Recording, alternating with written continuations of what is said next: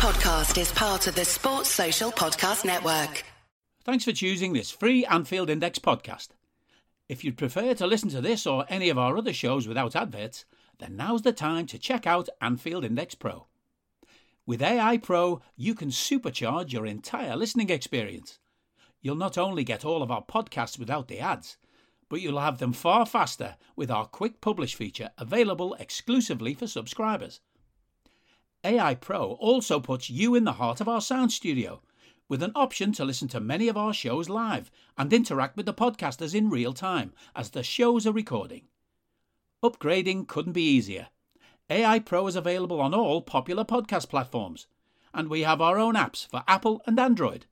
Just head on over to AnfieldIndexPro.com and get started today.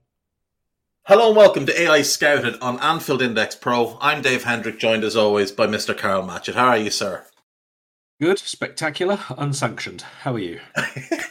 I have I have been thinking for the last two hours that when I ask you how you are today, you are almost certainly going to respond unsanctioned, and I'm glad that you did. I'm glad that you did because Chelsea Football Club have well, Roman Abramovich has been sanctioned today by the UK government. All his UK based assets have been frozen. That includes Chelsea Football Club, that includes the holding company through which Roman was funneling money into Chelsea and building up substantial debt against the club. What are your immediate thoughts? What did you did you hear about this just before it broke? How did you find out? I woke up marginally late because it's a day off and I opened my phone to uh, an absolute hailstorm of messages, and that was fun reading for the first hour of being awake. Uh, immediate thoughts. Surprised, to be perfectly honest. I didn't honestly think that um, this particular UK government would go through with such measures on such relatively short notice, I suppose. And certainly a lot of questions in terms of just Chelsea now, obviously, um, leaving everything else to one side. Certainly a lot of questions as to where the actual lines will be drawn in terms of away fans buying tickets to go to Chelsea games, in terms of um, obviously how it affects the club beyond this initial deadline, which has been imposed. Obviously, that is definitely going to have a, an impact on contract renewals. But mm. to say at the moment that there's obviously a transfer ban when the current sanctions will will expire before the transfer window actually opens is neither here nor there as it stands, but lots and lots of scope to change this as things develop, obviously. Yeah, that's exactly the thing. It is very much up in the air at the moment. What it likely means in the short term is that Rudiger Christensen and Azpilicueta will probably sign elsewhere. That may have been the case anyway, so that may not have an impact, but it might just give those players, if they were looking for one, a reason to sign elsewhere. Somewhat something that they can stand behind and say, "Well, I was going to renew, but then I couldn't." Um, the bigger impact, obviously, like you said, not allowed to sell merchandise, not allowed to sell tickets, so only season ticket holders and tickets that have already been sold. Not allowed to spend any more than twenty thousand pounds on an away trip. Now, I'm not a, a travel expert. I'll leave that to Adam. But it seems to me that trying to get a staff and squad of around 35 people to Lille next week on a budget of 20 grand, when you take into account the international travel, coaches in the local area, and then obviously accommodation plus food, beverage, etc., is going to be quite difficult. I'm guessing Ryanair might be the only option. I did see a, a, Twitter thread earlier from I can't remember who it was. I'm sorry, I'll have to have a look later on. Uh, but they they were detailing when they worked alongside a couple of teams, and I think that they said the average for an away domestic match was about twenty thousand pounds to take, like you said, not just the the playing staff with them, but all the coaches, all the support staff who have to travel, obviously all the equipment that they take with them, any provisions, etc. So around oh sorry 20 30,000 I think they said. 30,000 and the and the budget here is 20,000 isn't it? So definitely there's going to have to be some sort of um, considerations some some changes some um, giving up some of the things that they would do in normal situations whether there are certain people within the club who may be asked to not pay their way precisely but maybe defer some some sort of payment. I'm sure there will be some legal angle where they can get around it or where they can reclassify an expense somewhere else. I wouldn't expect that there would be too much of a actual problem in getting the team on the pitch. Maybe you know they'll they'll only take one masseuse instead of two, and you know certain mm. cutbacks like this. Um, there will be ways around it. They won't not play the games, that's for sure. But like you say, it definitely may have to be the case that uh, they have to reduce, let's say, the amount of quality or luxury or expenditure that they have in terms of the actual physical travel. They may well just have to get a bus, put the bus on a ship, send no, the ship ship, ship's already been seized, mate. That was last week. Oh, it's a thing of beauty. It is a thing of beauty. And obviously, like you said, a lot of it is speculation because we don't know what will happen in the even the medium term. This is a short term thing if everything in Ukraine was to halt next week, things could change. But at the moment, even things like a sale are blocked. Some people have suggested the government will allow a sale. There's been no official word on that that I've seen. It does seem to be more a hope than anything else. But like, who's going to want to buy Chelsea under this level of uncertainty when the company that has the debt over Chelsea has also been frozen, and therefore that debt can't be wiped.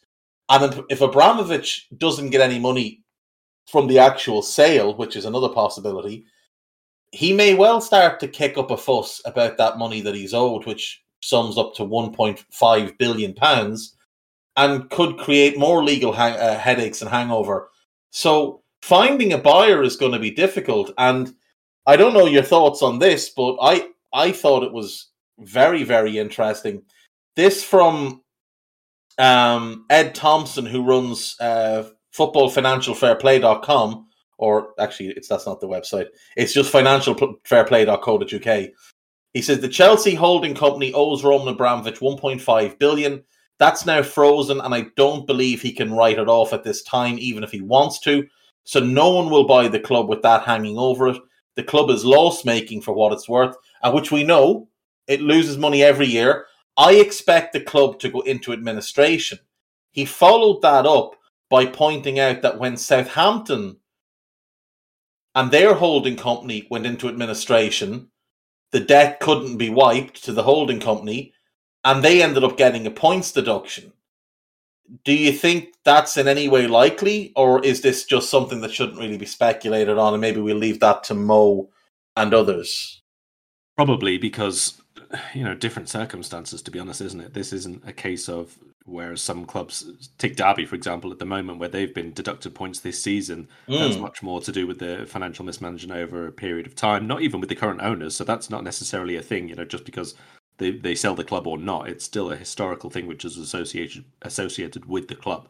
But this isn't because of that. This is you know external political uh, reasons why the club have been sanctioned and stop having income and all that kind of thing. So I don't know whether that would be remotely along the same lines or whether the EFL guidelines and Premier League guidelines even uh, cover this eventuality. To be perfectly honest, I think that this is something which will drag on for a while. That looks pretty clear now, and um, it's not looking great, is it? I have to say that there's still in terms of on the pitch, they're still in a perfectly good position in terms of they've reached one final. They should go ahead and qualify for the Champions League next season, and they obviously have two other trophies that they can still fight for at the moment. So we, we shouldn't look at this in quite the same way as some teams who are abysmal off the pitch and equally bad on the pitch. This is still mm. a very, very good team, but it's the longer term future and how that structure of the team will be made up, which is currently under review.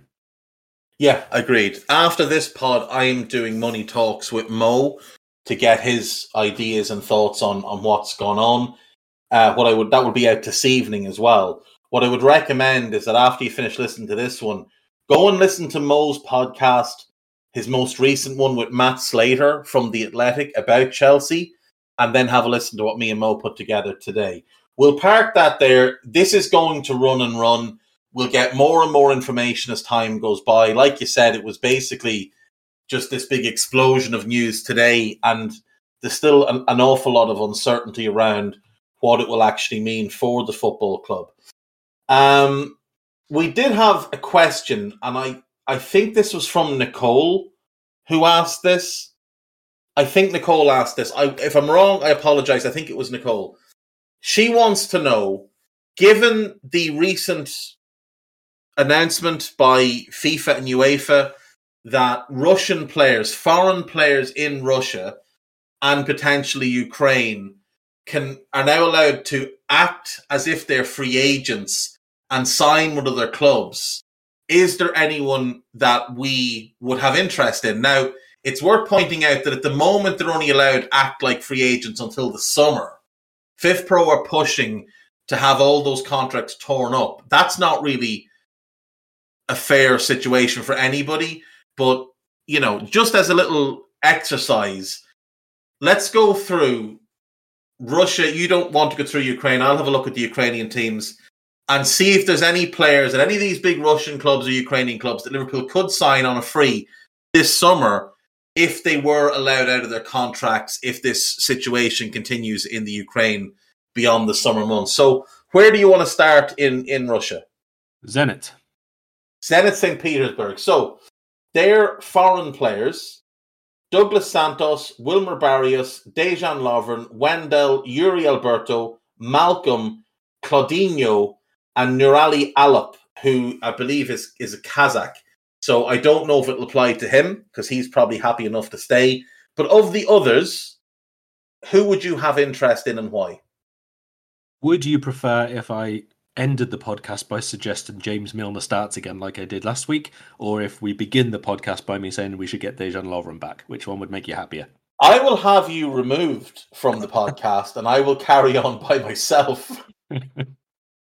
No, look, I, I, think there are two very, very good players in the Zenit side um, who are, I think, first team capable for a lot of Premier League clubs and you know big clubs around Europe in particular. Uh, one is Claudinho, who I didn't actually yeah. know too much about before last year, but uh, a big part of the Brazil Olympic squad. Mm. Very, very capable player on the ball. I like his versatility as well. He can play as an eight, as a wide player, a support forward. Uh, I think he's a really good on the ball uh, technical type of player. Quite quite slight. He's not he's not that big, um, which maybe is a bit of an issue in terms of playing as an eight in some leagues with some teams, of course. But really really good as an attacking outlet. Moves the ball on really well between the lines. Player that I like to watch very very much. And the other one is far less subtle about his game, but that's Malcom. Uh, he has already had a, move to Barcelona, of course. That was his big move, and it mm. went horribly but I would say that that was right smack in the middle of peak abysmal Barcelona that he went and left. Uh, there was very, very little actual regeneration of the team, even though they, they did bring in quite a lot of players at that point. Uh, he didn't really have too many chances to impress. I think now he's getting regular game time again. You can see many of the traits which made him quite an attractive player in the first place when he was coming out of South America. Uh, lots and lots of pace, really good on the ball, a good eye for goal, decent delivery from wide areas as well and uh, loves to take a shot from absolutely anywhere. Yeah, yeah, he's not afraid to to let fly when needed. I do really like Claudinho. He's a very much a late bloomer. Didn't sort of make his big explosion onto anyone's consciousness until he joined Red Bull Bragantino uh, at 22. He was sort of drifting about, had a lot of loan spells before that, never really caught on anywhere. Joined them did very, very well. Like you said, went to the Olympics, was very impressive. Obviously, got his move to Zenit and has been genuinely outstanding for them this season.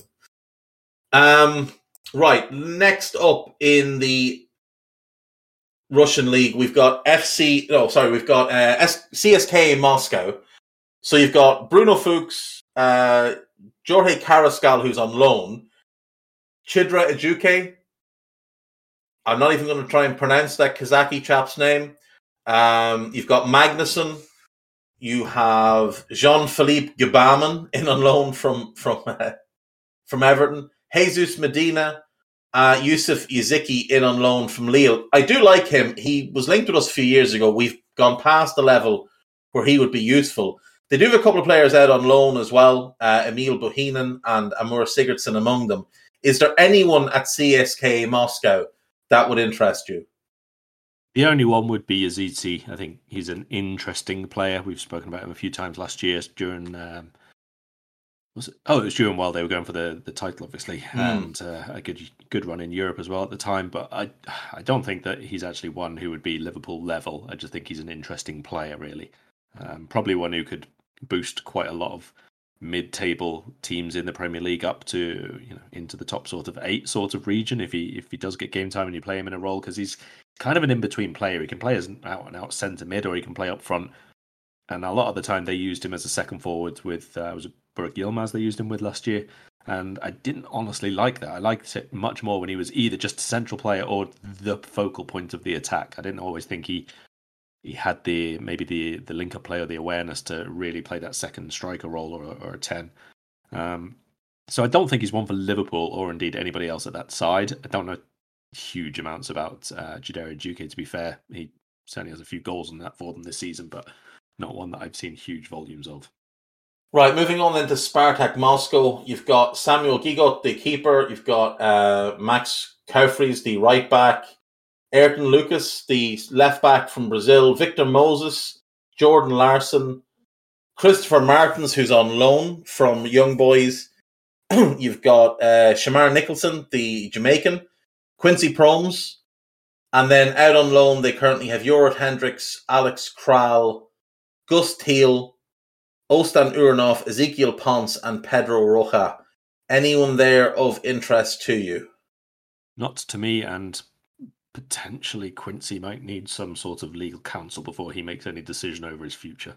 Yeah, he's in, he's got himself into quite a large spot of bother. So we'll move on to Lokomotiv Moscow. You've got Pablo, the Brazilian centre back. You've got uh, Gyrano Kerk, the Dutch winger. Uh, Alex Beka Beka, Alexis Beka Beka, very interesting defensive midfield player. Tin Jedvaj, who was at Bayer Leverkusen for a number of years, it didn't really work. Wilson Isidore, uh, Francois Kamano, Boris Rotenberg, Maciej Rybus, and that is basically it. Anyone at Lokomotiv Moscow catching your eye? Nope, they're rubbish this year. uh, moving on then, uh, Krasnodar. You've got uh, Gregor Krychowiak, Polish midfielder, been around a long time. Uh, Martynovich, the Belarusian, given Belarus's allegiances with Russia, I doubt he'd want to leave anyway. Edward Spertsyan, who's from Armenia. And then they've got Christian Romero, Jon Cordoba, who used to be pretty good, uh, Vanderson, Kaio, Eric Botham, and Junior Alonso all out on oh all currently under contract but not playing. I wonder is that part of the current situation of what's gone on there? But none of them are currently named in the squad. Um, the only one I think is actually halfway decent is Viktor Claesson, but he's workmanlike. I think is the best way to put it. He's not of Liverpool standard quality.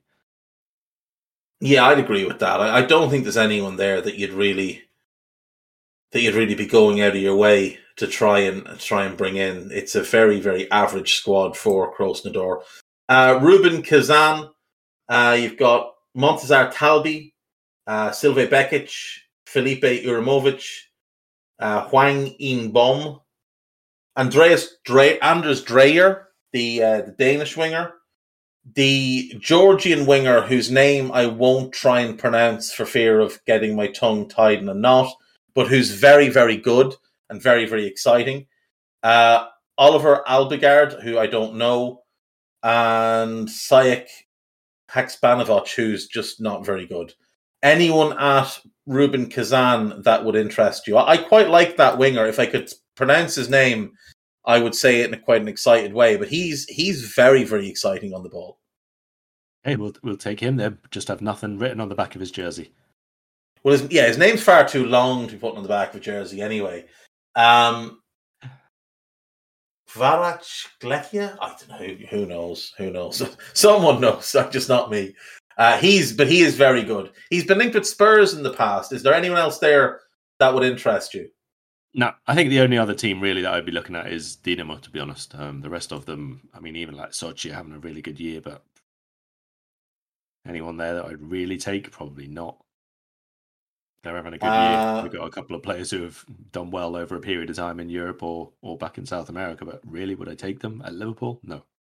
Yeah, Dinamo Moscow were, were next for me. They've got Guillermo Varela, uh, Fabian Balbuena, who's a decent centre back, Clinton N'Jie, who I believe was his former Spurs, uh, Nikola Moro, who's a decent player, and the Polish player Sebastian Sebastian Szymanski, who is very very talented, but has never really kicked on and become the player he was expected to be when he was sort of 17, 18, breaking into the Legia Warsaw team.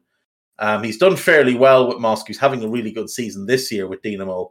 Uh, Diego Laxalta is also there. He's uh, just a journeyman who's been around and around and around for a long time. But uh, no, there's not anyone there. Uh, to look quickly at Dinamo Kiev, uh, Benjamin Verbic, Carlos De Pena, and Vitinho are the only ones of note. Vitinho is an interesting enough player, but I'm not sure uh, if he's of the level required. Shakhtar have a lot of Brazilians. I, I do very much like Dodo, the young right back. Now he's very very small. He's only five foot five, so you know, we know that Kloppo likes them a bit taller than that. You've got Vitao, the centre back, who's very front footed, very aggressive, and one to keep an eye on. Marlon is there. You've got Maicon. Marcos Antonio would be another one worth considering. David Neres, Tete, uh, Manor Solomon, the Israeli Fernando, who seems to have been around for an awfully long time, but is still only 23 somehow. Uh, Alan Patrick, Lassina Traore, Ismaila, and Pedrinho. Pedrinho is another interesting one. So I would say Pedrinho, Neres, Antonio, and Dodo would be of interest. But as you said before we went on, it would be a little bit mean to go in and start stealing players from a club. And and this club in particular have been affected more than any any other club because this whole thing began back in 2014 in the Donbass region and Shakhtar having just built a spectacular new stadium were forced to abandon that stadium and basically become footballing nomads for the last couple of years, uh, playing in three different stadiums. They're now playing in Kiev, but it would be a little bit much to go in and then start stealing their players after all of that, especially when their stadium, which was shiny and new when they left it in 2014, now has big holes in it from shelling across the last eight years. So, um, yeah, it, it, might be a little bit mean to to go in and t- take their players. Yeah, not for me. I mean, look, the the players may well want to leave, and that's fine. That's that side of it, but I don't think that allowing them to unilaterally leave the clubs without any kind of recompense for for Shakhtar or the other clubs is necessarily the right way to go here. Very, very different scenario.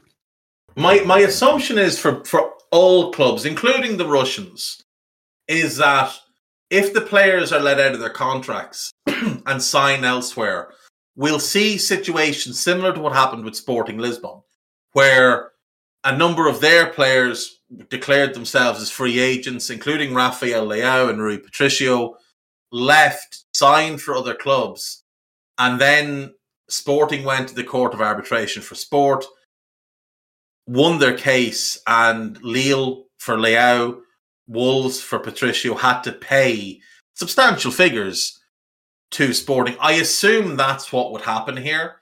That eventually Shakhtar or Zenit or whoever would go to the court of arbitration for sport and say, "Well, hang on, we didn't do this. This war is not our fault.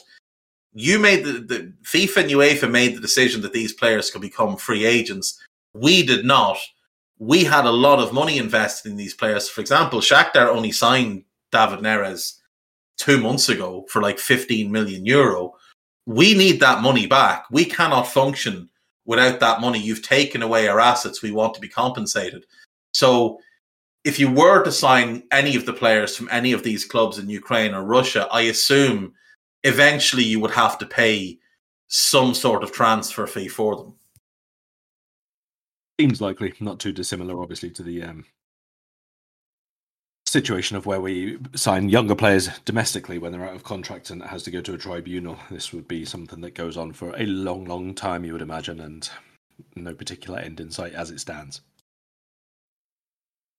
Exactly. So, you know, Uh, again, like with the Chelsea stuff, it's very much a wait and see type of approach. But as I say, I do think you know you might get them for free to begin with. There's going to be a fee to be paid at some point. Uh, we'll move on to the purpose of today, which is to discuss Liverpool versus Brighton and Hove Albion on the weekend. This game is obviously in Brighton at Anfield earlier in the season. The two sides drew 2 2. Liverpool went one up on four minutes through Jordan Henderson. And then Sadio Mane made it two on 24 with a diving header from an Alex Oxlade Chamberlain cross, if memory serves. Brighton fought back. Mwepu scored a long ranger on 41.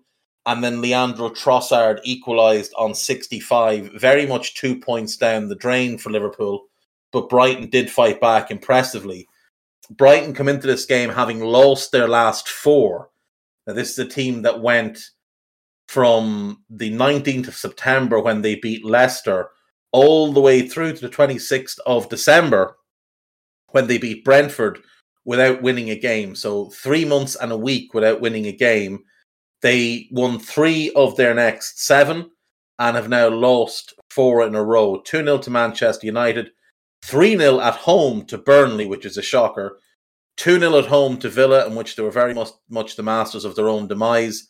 And then a 2 1 away to Newcastle, where again they did absolutely nothing to help themselves. They are not playing well, but over the course of the season, they're sitting 13th. They've been in the top half for most of the season, only dropping out this past weekend. They'd been out, I think, for three weeks prior to that in the middle of the year, towards the end of that long run without a victory. They have been as high as fourth in weeks two, five, and and eight. What do you make of Brighton on the whole this season? Are you a little bit surprised by this recent downturn in form, or was it to be expected considering that run of three months without a win?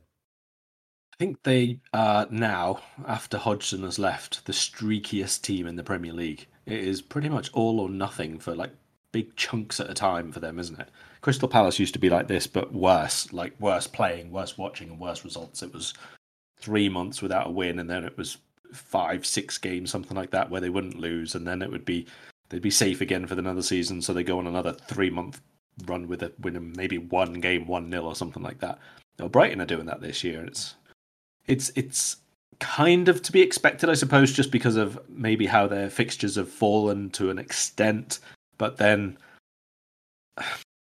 you want I always I always get left wanting more from Brighton. They look really good, and I think the the setup, the way that they uh, line up for a lot of matches, their off the ball work is very very good, but they just lack a little bit in both boxes sometimes, and it does leave them exposed to these runs. Like you've just said, I mean, it's not just the four games in a row that they've lost; it's one win in nine. That stretches quite a long time, and if it's only Watford who are in the bottom three that you've beaten in that time, it it feels a lot more than that as well.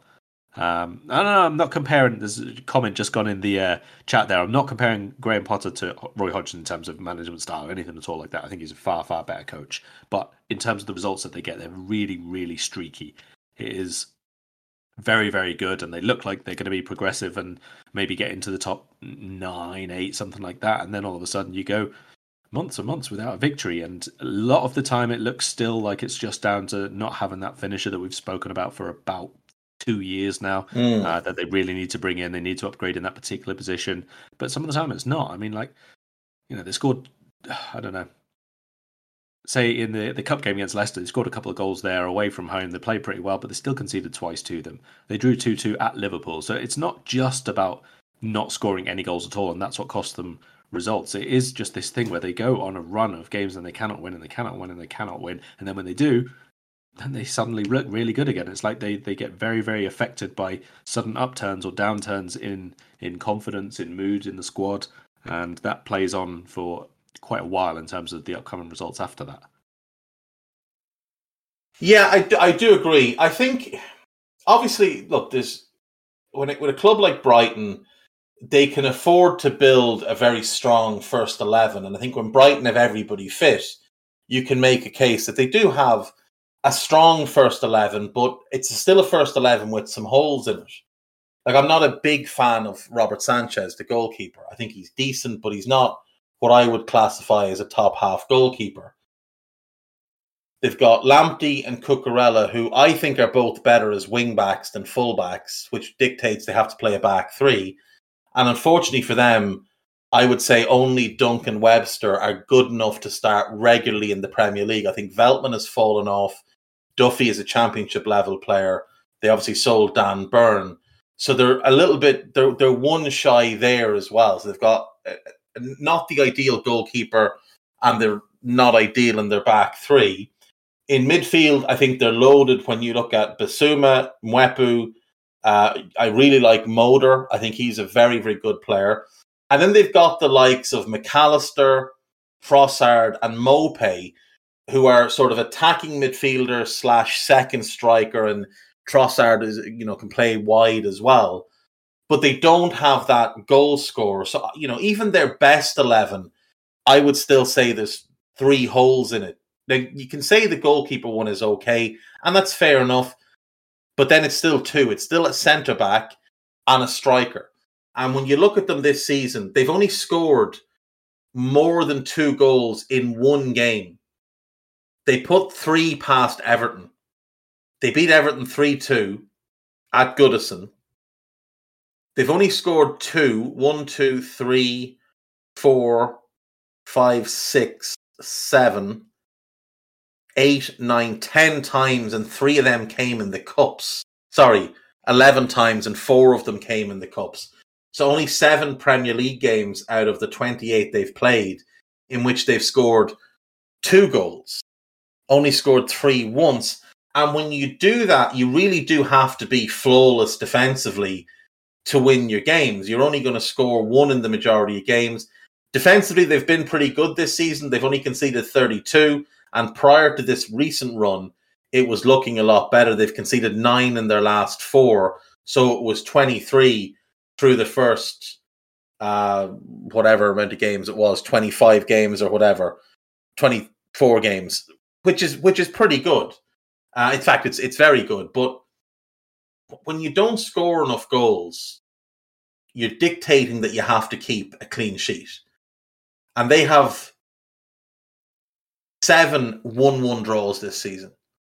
Games oftentimes that they should have won you know, they've got a couple of nil-nil draws there that they should have won. They should have beaten Arsenal. They should have beaten Norwich. But because they couldn't generate a goal, they couldn't win those games. The 1-1 at home to Newcastle, the nil-nil at home to Leeds, they're disappointing results, especially on the balance of play. I thought they outplayed Chelsea when they played them as well, but couldn't get that second goal. So they are restricted by, you know, the limits on their spending, the limits on their ability to be a draw for players. We know they tried to get Darwin Núñez. They went all in on him. His head got turned by Benfica, and then there was no contest. They went in for Nico Gonzalez, which was a bit of a strange one because he's not a number nine. He's more in the Trossard Maupay sort of mix. A better player, I think, than either. But again, Fiorentina came in, and Fiorentina aren't, you know, one of the big seven in Italian football, but they're more of a draw than Brighton. So you they're a little bit hamstrung. They've got the hands a little bit tied up just by who they are, what their history has been, and the inability to go right. They want you, we want you as well. We'll give you bigger wages. Here's an extra ten grand a week because they operate very cleverly. Like they, they do run the club very, very well. Tony Bloom is one of the better owners in football now he's gone now, but they obviously had an, an outstanding director of football as well, and Dan Ashworth. Potter is a very level-headed individual, cares a lot about the club and the long-term viability of the club. So they're not going to do anything risky or anything stupid. Those days are over. They let Chris Hughton spend a little bit recklessly on some players that weren't good enough. Those days are over, and now they are struggling to get in. Maybe that that number nine that gets you 15 to 18 Premier League goals. Get that centre back in who can give you what you need with Dunk and and Webster. Like they they looked at Max Kilman in the summer, and from what I read, Wolves were willing to to do business on about 15 million, and Brighton couldn't pull it off. the Max Kilman and Webster either side of Dunk would have been a really good back three when you see what Kilman's done this year and how good Webster is. But they just couldn't afford to go and get that player when they were already bringing in Mwepu and Cucurella.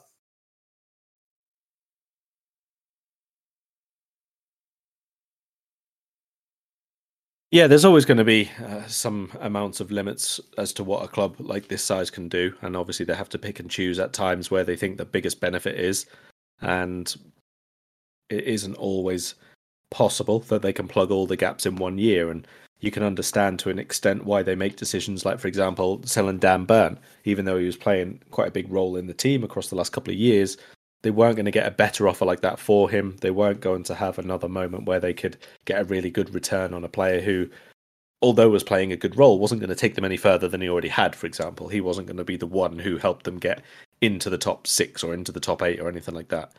And it is a, a little bit uh, caught between where they've come from and where they want to get to at times. And you mm. can you can definitely argue that you know coming even if it was tenth, twelfth, something like that, two years in a row, that's progress because you can do it once, but if you can do it consistently, that's got to be better. Yeah. So it, it's something that definitely takes a little bit of time, and like you said, losing um, uh, Dan Ashworth this year is going to be quite a big thing for them. That's that's a really key appointment that they have to replace now. I've not really seen too much about who that's going to be so far because he's only on garden leave until the end of the season. So whether we don't know until then or they've already had discussions beforehand, we probably won't find out until the summer, to be perfectly honest. But it's definitely a club which is well built now. I'd say there's really, really good foundations there to be able to keep doing what they're doing. And obviously, one or two transfers going exceptionally well is sometimes all you need to take that boost. Like has already happened, to be fair. Like mm. they wouldn't be, even though they're, you know, they're hit and miss this season sometimes, and you know the the form can waver quite wildly. But they are still 13th, which is nowhere near the relegation fight, neither in terms of positions nor in terms of points. And it's not too many seasons removed from where they were constantly either battling or in the relegation zone or anything like that. Then they're not this year. They've just gone on a four match losing streak, and they're still well over what is it 12 points they are outside the relegation zone still so that is quite considerable improvement from them yeah and signing agreed. people like Tariq Lamptey and uh, probably even Trossard, to be fair, Cucurella. These ones are the ones that are going to make the difference for them across the period of three, four years, either with performance levels or greater fees being brought in when they do move on. Exactly. Like they're level on points with Leicester, with Villa, both of whom have spent huge amounts of money, both of whom had much higher expectations than Brighton coming in, coming into the season. Level on points with Palace, who I think everybody has admired this season. And, you know, the Vieira revolution there is going very well. So, you know, even with Newcastle's great run of late, Brighton are still five points clear of them. Admittedly, Newcastle have a game in hand, but behind them then is Brentford, who are six points behind Brighton, and Brighton have a game in hand on Brentford. You go below that, they've played the same amount of games as Leeds and are 10 points clear. So, as you said, nowhere close to the relegation battle. You're a further two points then back to Burnley. So, you know, it, it is really admirable what they've done. And the, the great thing about them is how they've done it, how they've gone about this, especially under Potter, with the way that they've played.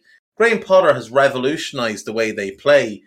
And unfortunately for him, he's just sort of he's coming at a time where they're trying to rectify mistakes of the past. So you look at this year, players uh, this season, players that left the club in the summer.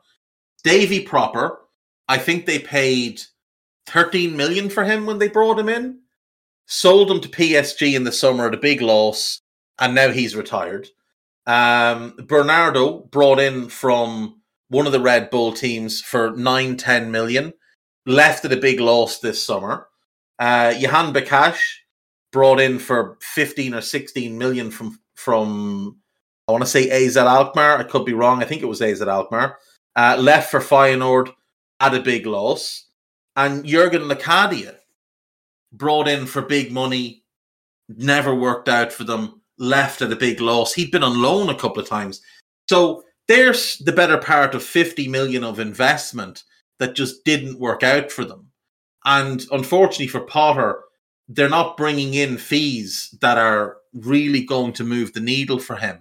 They're just trying to cut the wage bill and get rid of these players. They've probably had to pay most of them to go away because you wouldn't imagine PSV, Red Bull, Salzburg, uh, Feyenoord, and Bochum will be paying the same wages as Brighton were. So they'll have had to give golden handshakes to those players. So it is just a little bit unfortunate, even with the the money coming in from Ben White, that was spent on the players they brought in.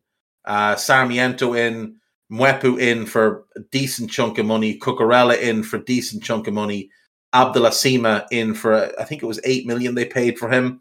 They went in January, brought in Kozlowski for eight, ten million. He's gone on loan again, very talented, but this is kind of the market they're trying to shop in.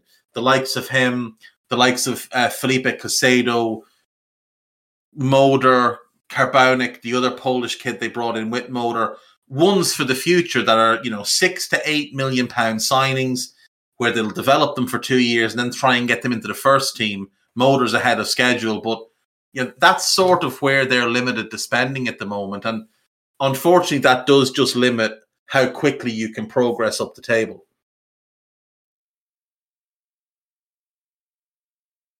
Definitely so, and and again, I think that that's okay. This isn't a club which is in a hurry to achieve something. It's not, you know, a club which has been bought out with the express need of getting into the Champions League to become wildly profitable or anything like that. This is, you know, a fairly diligent and conscientious approach to to building the club and you know staying very very much in terms of uh, how Brighton has always been a part of the community as well, which I think is a big part of why they are still able to you know do things like the new stadium and attract uh, a full house every week that sort of thing. It is still very very inclusive and making sure that it's in keeping what has come before even though it's not the same owners.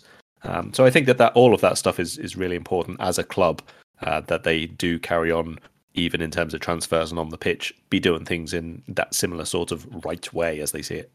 Agreed. Agreed. I, like i'd love to see them go and get that striker that they need. I think it, it could be the difference for them.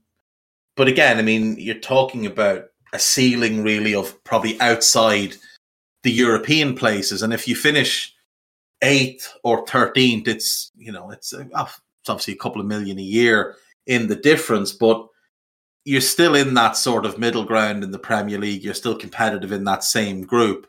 As long as you're not dropping out of that group, I think Brighton will be happy enough and you know they'll likely make a couple of big sales again this summer. Uh, there's been talk of Lamptey, and a lot of clubs interested. Now that hamstring of his would terrify me, but Yves Bissouma is one I think that will move on this summer. Adam Webster, it wouldn't be surprised if he got some looks from clubs with a bit of money to spend, uh, because I think he's I think he's really really good. Um, and, and you know maybe there's one or two others that will catch the eye. Maybe somebody will decide to go in on Trossard. Maybe Maupay has some some fanciers out there. But the important thing for Brighton will just be to maintain the level that they've achieved and replace those players with players who can contribute as much. Uh, not always an easy thing, especially for someone like Bissouma, who's one of the better players in the league in his position. But you know, this is the model they've committed to, and as you said, a big part of it is they they want to stay very close to the roots. It is a great club.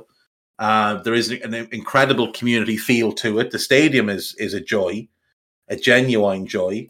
Uh, for those that haven't visited, I would recommend highly going to the Falmer Stadium um, as opposed to the absolute dung heaps they played at before that. This is a, a genuine marvel in the area, and it's a club that is very, very important to the local community.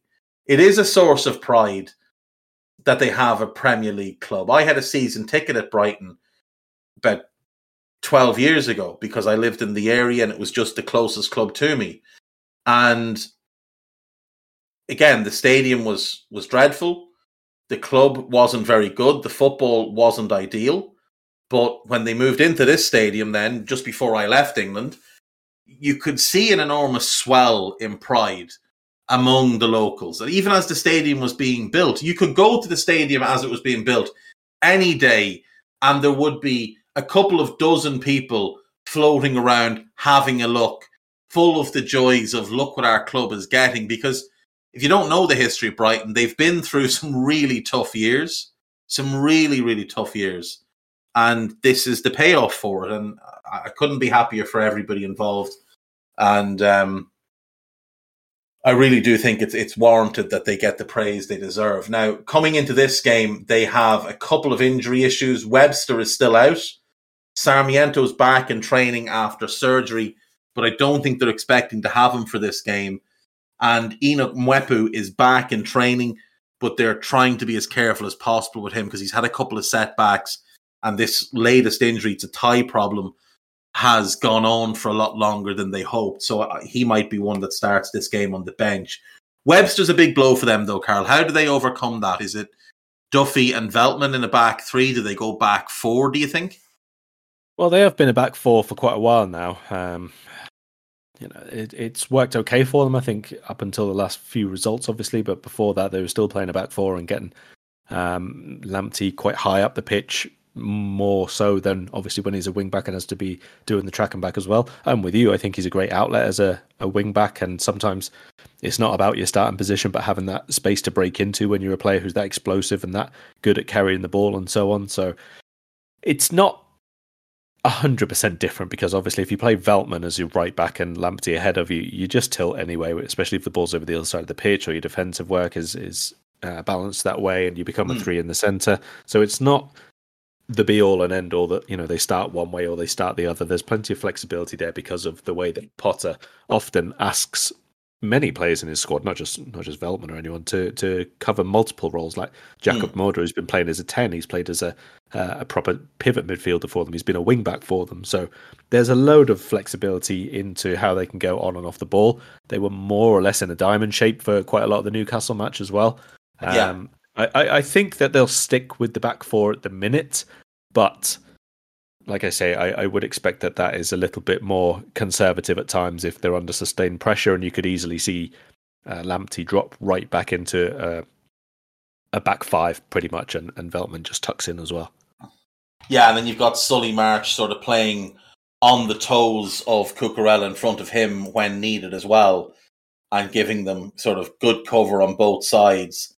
Uh, as you said, like they have been playing that back four, but in possession, it does flip very much to a, a back three if Veltman is the right back. Now, in the games that Cucur- uh, that Cucurella and Lamptey were the fullbacks, they were quite interesting to watch because they were a lot more aggressive now. You had Moder and Mac Allister sort of starting in the wider positions, but coming really narrow, and the midfield almost becoming a box with was Duffy and Veltman against Burnley, so maybe not the best example. But those two holding Lallana and Bissouma playing as a pivot in front of them, with Mac Allister and Moder in front of them, and just that the channels absolutely opened up for Lamptey and Cucurella to provide the width. And it was they were quite fun to watch. Now the problem they had was that Burnley just bullied them, physically bullied them, picked out areas of space behind the fullbacks for McNeil and Lennon to run into, for Max Cornet to drop wide into. And then obviously Weghorst just provides such a unique challenge to any centre back because he's six six, he's really strong, great in the air, but he can bring the ball into himself and lay it off. That the the two Burnley centre backs couldn't get anywhere close to him. Um, so assuming they go back four in this one, we'd be looking at Sanchez in goal, Veltman right back, Duffy and Dunk as the centre backs, Cucurella left back. They've got everybody fit in midfield, bar maybe Mwepu. Um, what are you expecting in midfield? Do you think he goes Bissouma and Moder maybe as his double pivot, or does he bring Lallana back in to start in this one? Or does he stick with Alzate, who I thought had a bit of a stinker last time out?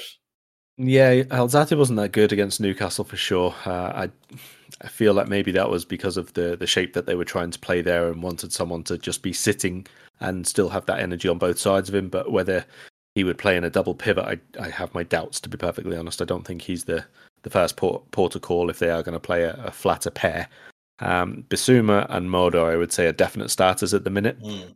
and it then depends. I mean, the thing about Brighton is you don't often get games where all three of their main goal scorers would start together: Trossard, Maupay, and uh, probably Mac Mm. I know Welbeck has obviously got a few goals as well this season, but he's not a, a guaranteed starter, and he's usually injured anyway.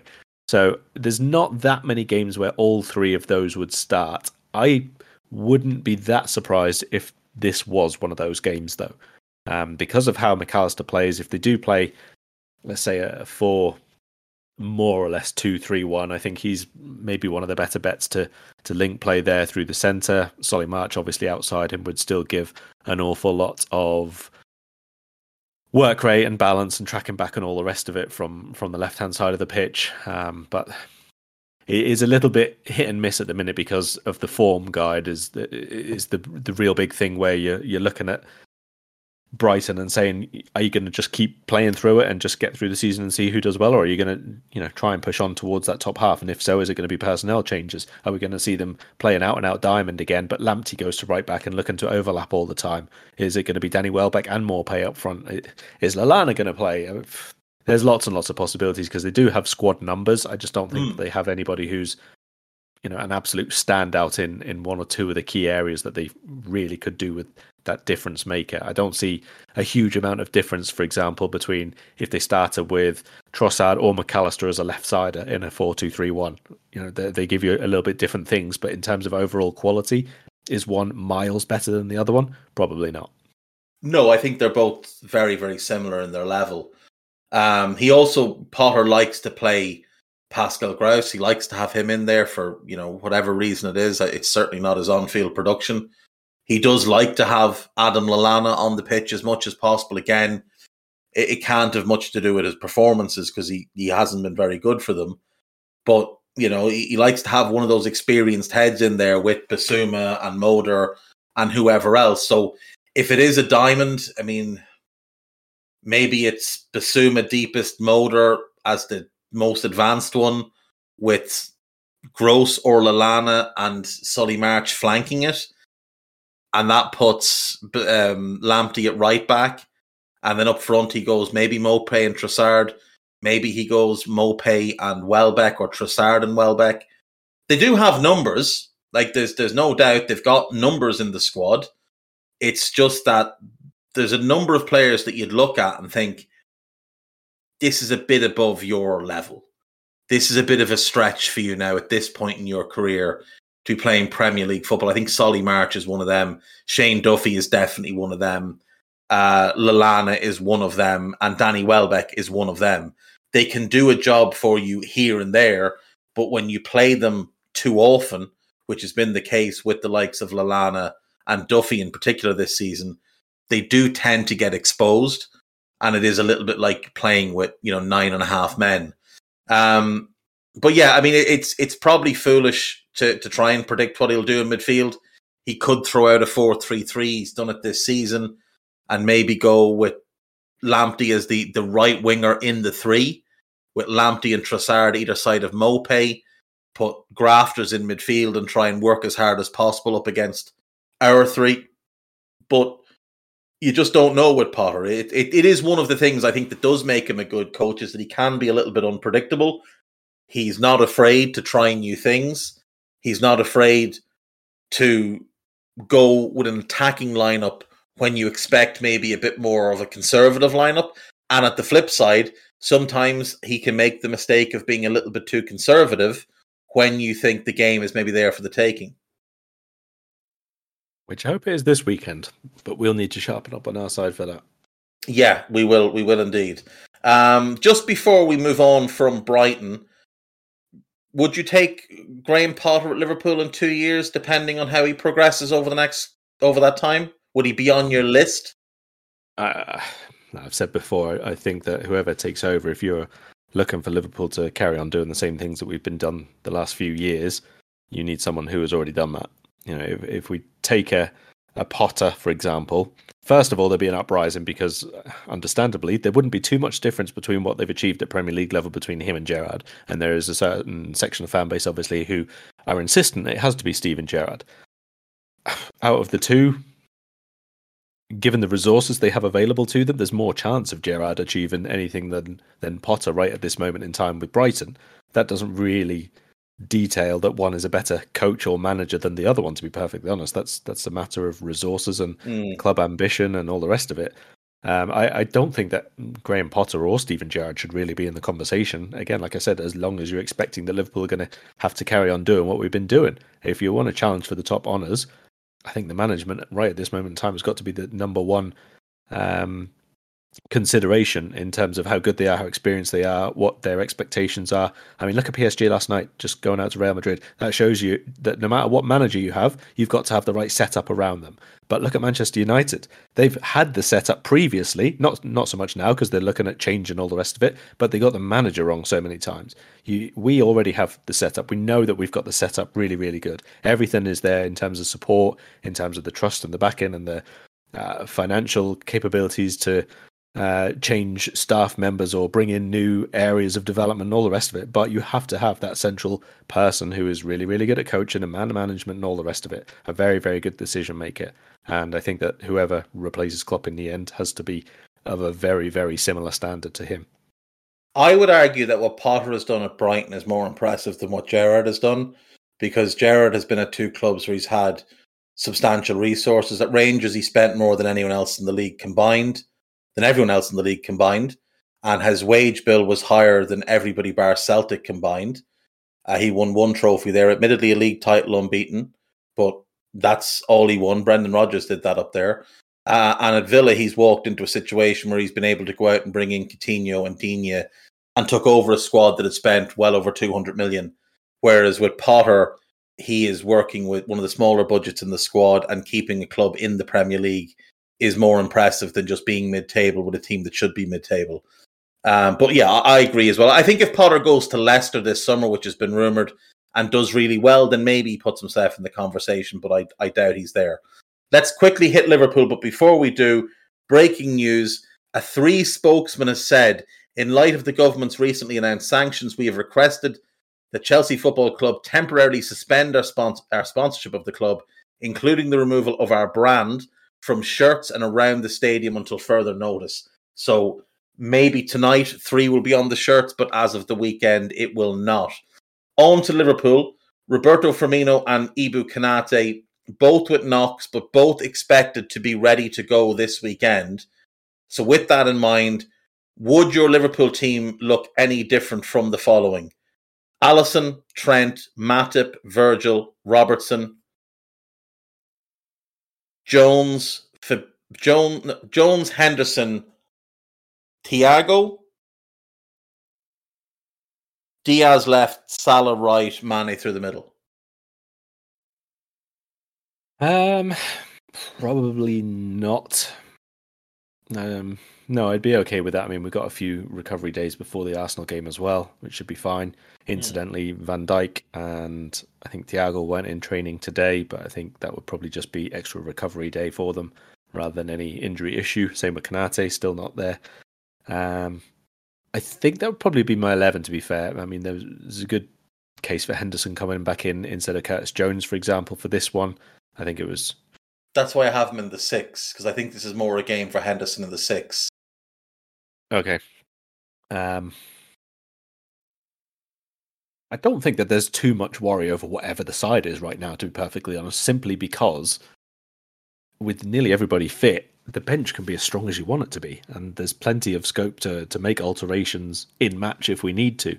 I mean, you'd like to think, obviously, that whoever starts, then the tempo is good and we, we play to our capabilities and we therefore should be better than whoever we're playing. It doesn't always work like that in football, but that's where you have subs and again, a good coach, good in decision, good in-game decisions, and all the rest of it. So I'm not as worried over the starting eleven in this game as I would be for many, many others, simply because of the range of options that we'll have to change it in match. I do hmm. hope that Curtis Jones is in the squad because of late it's been either he's in the eleven or he's not in the twenty at all. oh, um, yeah. So I, I, I, do think his his last couple of performances when he's when he started have been pretty good to be fair, and I think that he he deserves to be at least in the squad. Um, but then again, I suppose Keita has played well as well for a few of them. So it's it's tricky. It's nice to have that balance rather than, as I said a couple of podcasts ago, which under eighteen should we put in the squad this week who has not really played any senior minutes mm. of hmm. football whatsoever. Um, Which championship centre back is lining up for us this yeah. weekend? Yeah, I'd expect Bobby Firmino to be in the squad as well this time. Uh, didn't quite make it, obviously, for the Inter game, but maybe this is one where he gets his first few minutes back off the bench. Hopefully, hopefully. Yeah, I, I agree. I don't think the 11 is of the utmost importance. I think any 11 that we put out should be enough to beat Brighton, given our form, given their form, given the quality we have versus the quality they have. So we'll wrap up with this. Give me your prediction. It's away from home, but I'm going, and I'm not going to have any of this nonsense about I, I make us lose when I go to the matches. That's been thoroughly disproven to all scientific high standards. Uh, three one to Liverpool. That's okay. That's okay. As long as Tandon is not in the building, I'm confident that we'll win. So, Gags, stay your ass away from Brighton this weekend. Uh, I will also go for a Reds win. I will say 2 1, a little bit tighter than yours, but I think we'll win the game.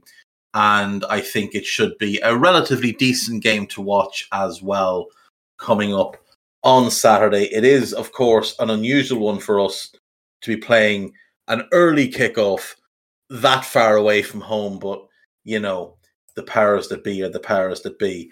Uh, have you got anything coming out this week that you want people to read? I will have the usual European piece. I've got a piece that went out on Real Madrid, a chat with the Celta president on CVC agreements, uh, having a nice go at Real and Barcelona for not agreeing with it, how they're going to make the most of that uh, income to try and catch up with those teams a little bit further ahead, and a few other bits and pieces. He was quite a good guy to speak to. And what else have we got? I think there'll probably be a Liverpool piece before the weekend, but I'm not 100% sure to be perfectly honest. At this moment in time, the only thing I'm I'm quite happy about is that Liverpool don't have to spend a certain amount of money to get down to Brighton.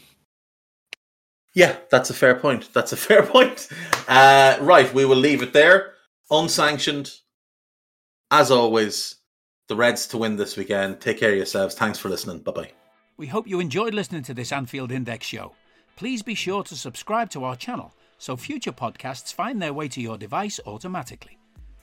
There's nothing quite like fan engagement, and we'd love to know what you think of anything discussed on this show.